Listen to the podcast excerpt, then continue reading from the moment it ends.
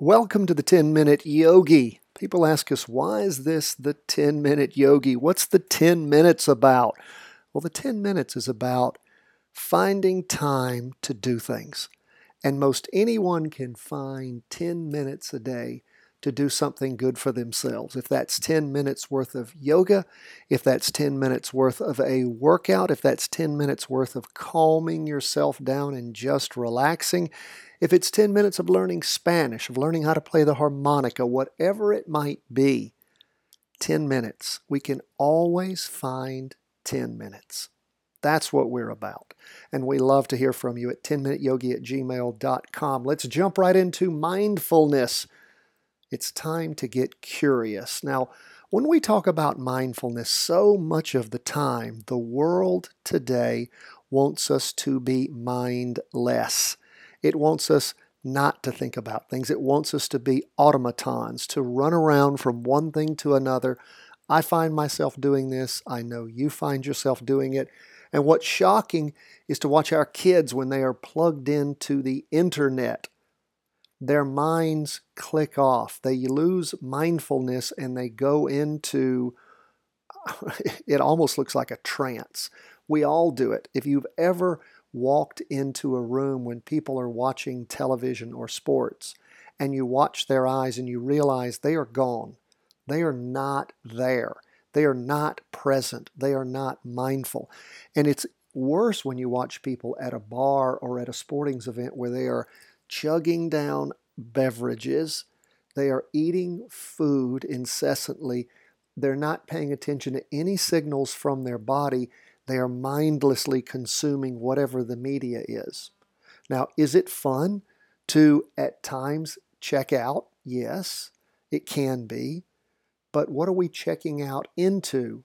What are we checking our minds off of and then letting directly upload into our cerebral cortex? What is being put into us? Well, the worst times for us to go mindless are when we are, I would say the number one time, the worst time to go mindless is when we are eating, when we are consuming food or drink. I mean, this is what fuels our body. This is what gives us the energy to go out and do things. This is what makes Americans, in large part, we are the fattest, most unhealthy society on the planet in the U.S. with all of our money, all of our food, all of our resources, all of our time, all of our energy. It is scary. And you don't hear about this on the news that often. Oh, a new study out today said Americans are fatter than anybody. Oh, a new study out today. And that's pretty much it. What do we have to do to tune in to what's going on? Well, the answer is in the question. We have to tune in. We have to pay attention. How do we do that? Well, that is by being mindful how do, how do we develop mindfulness? Well, first we have to realize when we're being mindless. Then we have to check ourselves in. How do we do that? Well, what we do is we first get ourselves to feel curious. Curiosity is the key. If we are sitting around and we are hungry, we're thirsty, and we question, what is it I'm really thirsty for? Is it another soda or is it because I am dehydrated? And if we start questioning, if we start with curiosity, we are going to start addressing questions in a mindful nature. That is what we have to do first and foremost is get the curiosity going.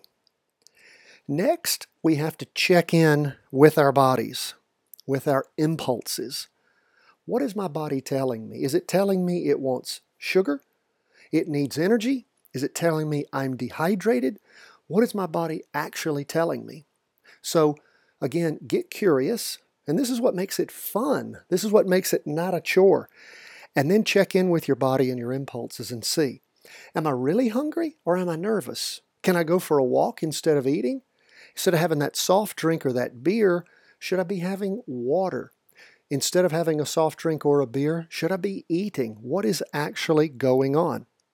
And then once we check in and we realize, hey, It's only because I'm nervous. I can do some stretching, I can do some breathing, I can do any number of things. I can, I'm just tired. I need to go to sleep. I'm not even hungry. And once we realize the basis of those impulses and checked in with our body, we can let it go. We can control it. I want to encourage you, first and foremost, to put this into practice. And again, write these things down. When you feel an urge, get curious. After you get curious, check in with your body and your impulses. Figure out what's going on, then let it go. Here's what I want you to do. Over the next week, stop doing things while you eat. Sit down and just eat. Don't send text messages. Don't talk on the telephone. Don't watch television. Sit down and eat. Be a human being. Eat. Maybe you talk to other human beings. Not a bad thing to do while you eat or just eat quietly. Consume your food. Enjoy your food. Taste it. Feel those impulses. Let your body tell you what's going on and enjoy. Be mindful. Try this. Experiment with it. Write about it in your journal. Thank you so much for joining us for the 10 Minute Yogi. We love to hear from you.